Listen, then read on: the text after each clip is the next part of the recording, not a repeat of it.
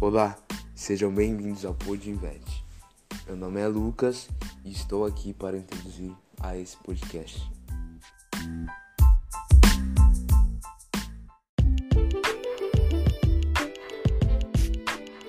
Olá, sejam bem-vindos ao primeiro episódio do Pod Invest. E nesse primeiro episódio irei fazer perguntas às participantes Ana Cláudia e Eliane. Olá, Ana. Olá, Eliane. Podemos começar? Vamos lá. Ana, o que é racismo para você? Para mim, é quando uma pessoa tem preconceito com a pele do outro, inclusive as negras. Eliane, você já sofreu algum tipo de discriminação? Sim, às vezes, em relação ao meu cabelo e a minha cor.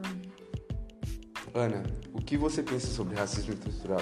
Você Eu já acho- ouviu falar sobre? Ai, desculpa te interromper, Lucas, mas eu acho isso ridículo e tá cada vez mais enraizado na nossa sociedade. E sim, eu já ouvi falar. Eliane, você pensa em alguma maneira de acabar com o racismo no Brasil e no mundo? Sim, da educação às crianças, porque ninguém nasce racistas. Ana, o que você achou das manifestações ocorridas nos Estados Unidos em 2020 após a morte de George Floyd? Eu achei muito necessária, pois atingiu muitas pessoas, além de ter conscientizado e também alertado, porque o racismo ainda tá muito enraizado e é isso.